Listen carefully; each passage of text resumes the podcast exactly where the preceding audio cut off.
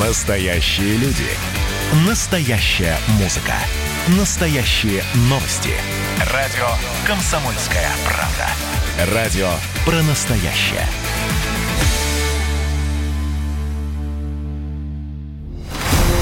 Трагедия на перевале Дятлова. Свидетельства и документы.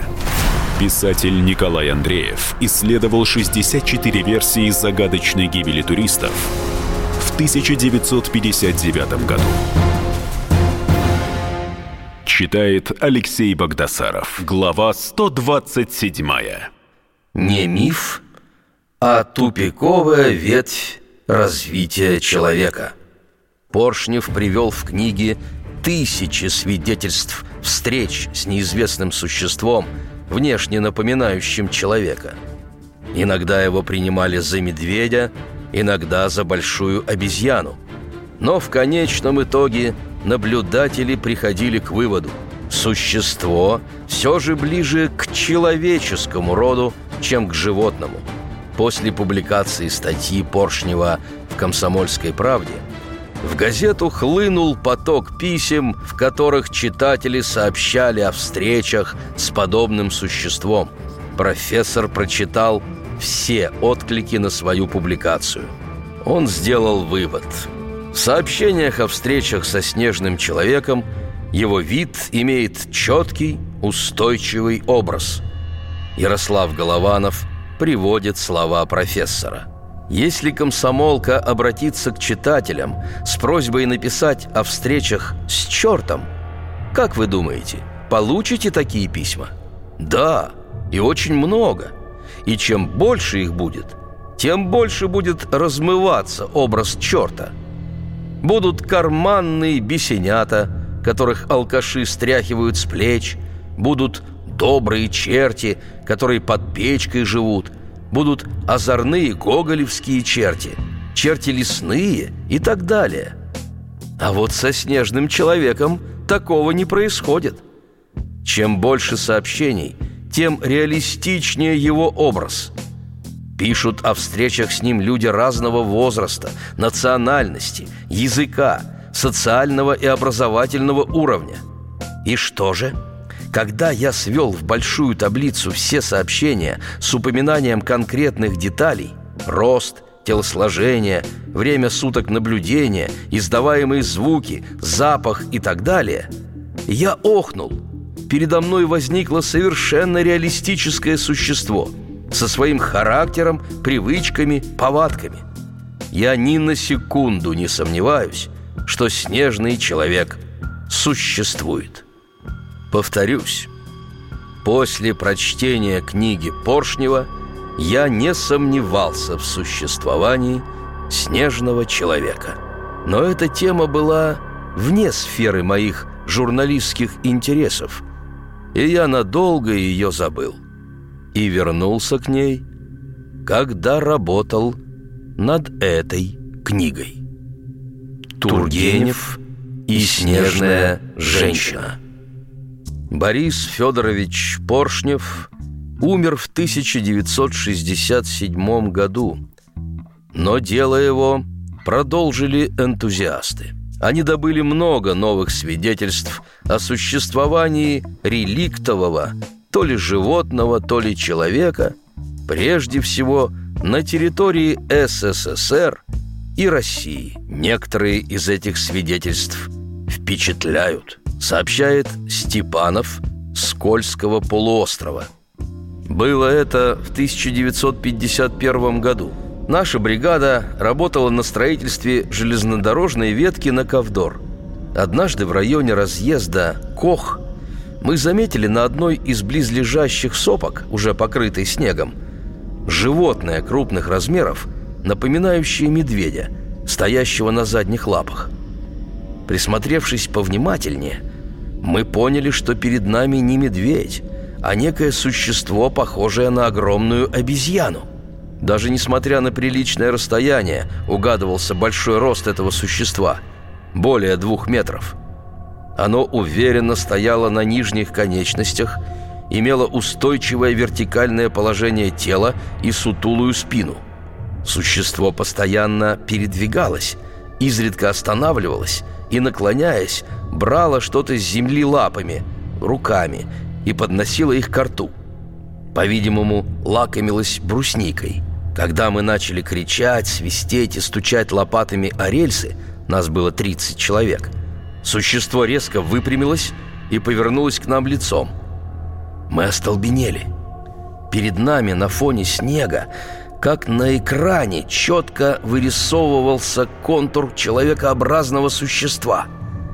Короткие кривые ноги, длинное туловище с мощным торсом, небольших размеров голова, сидевшая как будто без шеи на широких плечах, и длинные руки.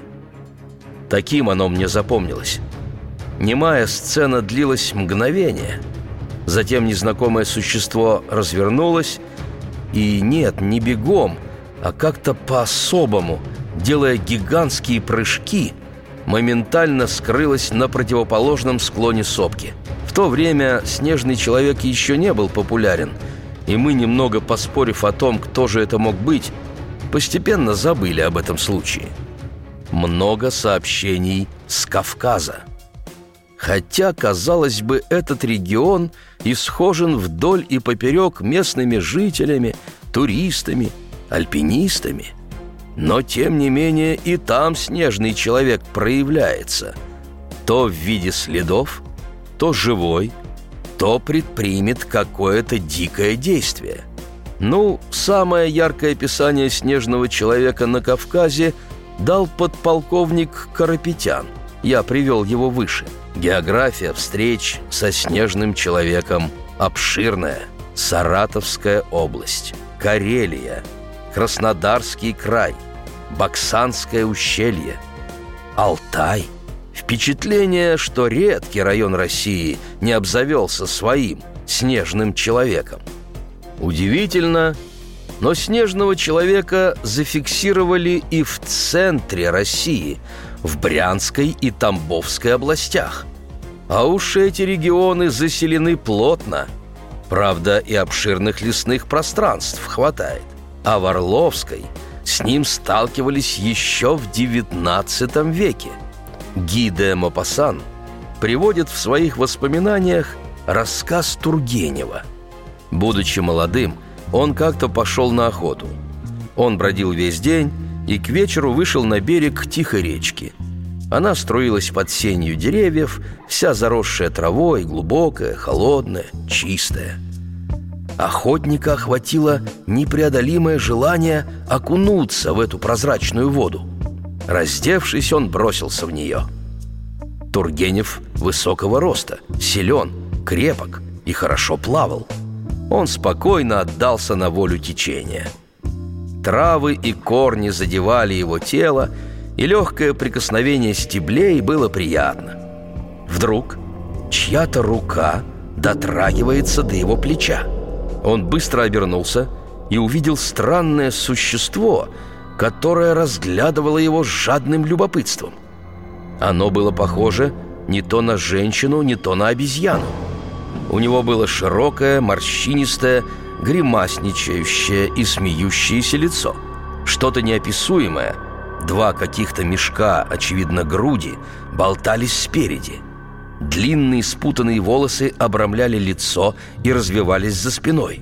Тургенев почувствовал дикий страх. Страх, леденящий перед сверхъестественным. Не раздумывая, не пытаясь понять, осмыслить, что это такое, он изо всех сил поплыл к берегу. Но чудовище плыло еще быстрее и с радостным визгом касалось его шеи, спины и ног – Наконец, молодой человек, обезумевший от страха, добрался до берега и со всех ног пустился бежать по лесу, бросив одежду и ружье. Страшное существо последовало за ним. Оно бежало так же быстро и взвизгивало. Обессиленный беглец. Ноги у него подкашивались от ужаса. Уже готов был свалиться — когда прибежал вооруженный кнутом мальчик, пасший стадо коз. Он стал хлестать отвратительного человекоподобного зверя, который пустился на утек, издавая крики боли. Вскоре это существо похожая на самку гориллы, исчезла в зарослях.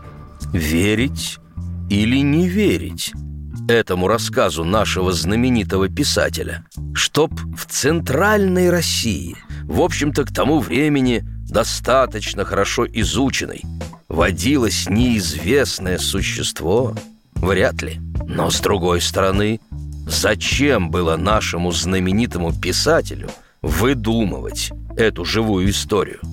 А если вспомнить, что в рассказе «Бежен лук» из записок охотника мальчики рассказывают истории о диковинных существах, которые водятся в лесах, то рассказ Тургенева смотрится уже реалистично. Журналист «Комсомольской правды» Николай Варсегов родом из Вятки. И по его наблюдениям, снежный человек водится там со времен незапамятных – его дед Матвей рассказывал. В начале 20-х в их деревне Госковщина, верстах в 20 от Вятки, колдун Анисим водил дружбу с Лешим. Потому Анисима все боялись и платили ему частью урожая, дабы не приключились в деревне мор, пожар или еще какая беда. Продолжение через несколько минут. Трагедия на перевале Дятлова. Свидетельства и документы. Писатель Николай Андреев исследовал 64 версии загадочной гибели туристов в 1959 году. Настоящие люди. Настоящая музыка. Настоящие новости. Радио «Комсомольская правда». Радио про настоящее. Трагедия на перевале Дятлова. Свидетельства и документы. Писатель Николай Андреев исследовал 64 версии загадочной гибели туристов в 1959 году. Читает Алексей Богдасаров. Глава 128. Журналист «Комсомольской правды» Николай Варсегов родом из Вятки. И по его наблюдениям, Снежный человек водится там со времен незапамятных. Его дед Матвей рассказывал. В начале двадцатых в их деревне Госковщина, верстах в двадцати от Вятки, колдун Анисим водил дружбу с Лешим. Потому Анисима все боялись и платили ему частью урожая, дабы не приключились в деревне мор, пожар или еще какая беда. Николай вспоминает. Мы, пацаны деревенские, в 60-х годах о лесном дядюшке много всякого слышали и относились к нему столь же спокойно, как, скажем, к медведю. Ни того, ни другого живьем не встречали, но знали, что за грибами туда и туда ходить нельзя. В этом бару медведи, а там, у болот, семья лишаков живет – но сходить по грибы э, в леса, в которых леший и лютый зверь, по словам взрослых, никогда не заведется, хватало. А почему не заведется, про то нам не объясняли. В наши дни снежный человек на вятке, как считают местные жители, водится километров 80 южнее Кирова. В дремучей тайге он поселился лет 40 назад – Местные егеря полагают, что причина тому – вырубка лесов на севере области. Бывший егерь Валерий Иванович Сергеев утверждает, что не один раз встречался лицом к лицу со снежным человеком. Вот одна из встреч. В начале 80-х я охотился на дичь и вышел к мертвой деревне Галямы. Вдруг вижу – по берегу оврага идут мне навстречу два мохнатых существа на задних толстых ногах. Когда приблизились, стало ясно, что это детеныши-подростки снежного человека. Я скинул ружье, и в этот момент из старой бани, метрах в пятидесяти от меня, послышался резкий свист, и появилась большая фигура, наверное, мать их. Она стала махать руками, как бы зазывая детенышей к себе – они тоже откликнулись свистом, но продолжали приближаться ко мне. Тогда она кинулась огромными шагами им на перерез и встала между ними и мной. От меня до нее было всего метров двадцать, я хорошо разглядел это существо. Лицо круглое, черное, как у негритянки, без волос, только маленькие усики и бороденка. Похоже больше на обезьяну, чем на человека. Нос приплюснутый, глаз не видно, только мощные надбровные дуги – Тело покрыто густой рыжей-бурой шерстью. Груди большие, плечи широкие, руки длинные, почти до колен. Впечатляет.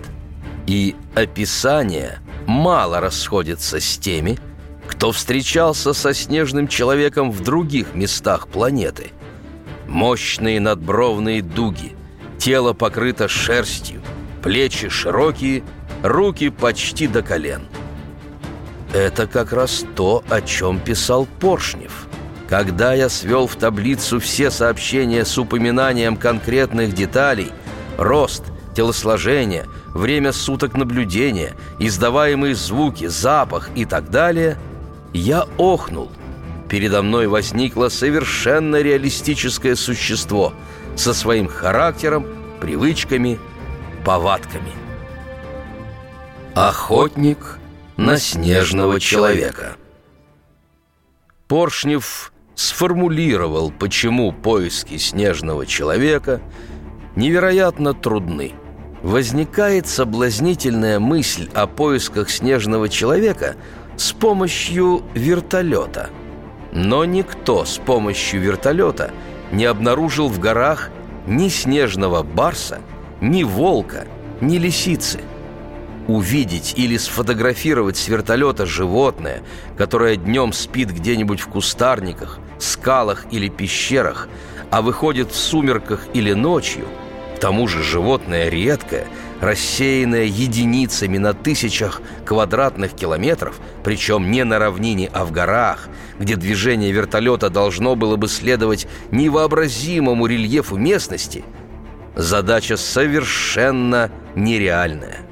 Столь же непрактична и идея стационарного осмотра местности в телеобъектив с какой-либо возвышенной точки. Выбор этой точки неизбежно будет случайным, и вероятность попадания в поле зрения экземпляра любого редкого животного, и уж тем более редчайшего реликтового гоминоида, ничтожна. К тому же сумеречно-ночной образ жизни реликтового гоминоида потребовал бы наблюдений в часы наихудшей видимости, в сумерках и на рассвете, а ночью – дополнительного оборудования в виде прибора ночного видения, имеющего ограниченный радиус. Не выдерживает соприкосновения с практикой проект выслеживания и преследования реликтового гоминоида с помощью собак – Служебные собаки, натасканные на развлечение запахов людей, не пойдут по следу зверя. Охотничьих же собак невозможно намеренно натравить на зверя, запах которого заранее им неизвестен.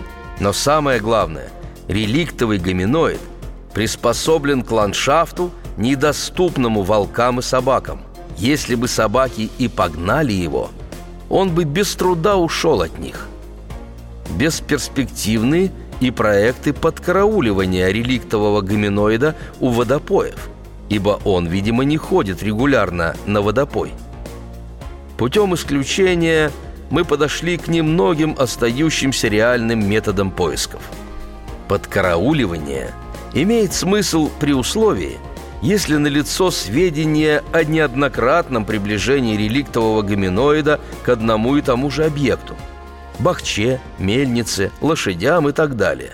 Во времена Поршнева не могли и помыслить о еще одном способе обнаружения снежного человека – видеокамерах. Их сейчас используют для наблюдения за животными. Камера включается, когда в сфере ее наблюдения появляется движущийся объект. В Кирове следопыт Анатолий Фокин – пытается с помощью видеотехники зафиксировать снежного человека. О нем рассказал в «Комсомольской правде» неутомимый Николай Варсегов. Перед охотой на снежного человека мы с Анатолием тщательно моемся в деревенской бане, пропитываясь настоями таежных трав и хвои, чтобы погасить человечьи запахи лесным ароматом. После бани никаких лосьонов, ни положенных 50 граммов. Анатолий годами не пьет даже пива. Профессия не позволяет. Любой нетаежный запах для снежного человека – сигнал тревоги. Поэтому у Анатолия даже питание лесное. Фокин месяцами проводит в тайге. Для него не существует времен года. Зима ли, лето – он охотится на таинственное существо. Не берет с собой консервов. Зимой питается зайчатиной и сухарями с толченой хвоей, с рябиной. Летом – змеями, лягушками, насекомыми, кореньями, ягодами, грибами, медом диких пчел. По его предположениям, этим же питаются и снежные человеки. За годы охоты на снежного человека Анатолий хорошо изучил его повадки, настроение, ареал его жизни. Район обитания Йети на Вятке огромный и почти безлюдный лесной массив примерно 90 на 50 километров на юго-восток от города Котельнича. Йети обычно идет и ломает толстые елки на высоте 2-3 метров – друг от дружки метров за 30-40. То ли он разграничивает территорию с другим Йети, то ли намечает обратный путь. На его тропе Фокин устанавливает на елках видеокамеры с датчиками. У этой техники есть один недостаток. Как только существо появится в зоне видимости, автоматика зажужжит – а запись пойдет только через 4 секунды. За это время он может испугаться и раствориться, что случалось уже не раз. Камера поработала, а на пленке ничего нет. Иногда бывает лишь мелькнет толстая медвежья задница. Поэтому камеры должны включиться одновременно, и ставить их надо так, чтобы Йети, метнувшись от одного аппарата, попал под обзор другого. За чистоколом елок поставить правильно камеры очень непросто. Анатолию Фокину с помощью аппаратуры пока что не удалось запечатлеть снежного человека. Но он надеется на удачу. Покупайте книгу Николая Андреева «Тайна перевала Дятлова» во всех книжных магазинах страны или закажите на сайте shop.kp.ru Трагедия на перевале Дятлова. Свидетельства и документы. Писатель Николай Андреев исследовал 64 версии загадочной гибели туристов в 1959 году.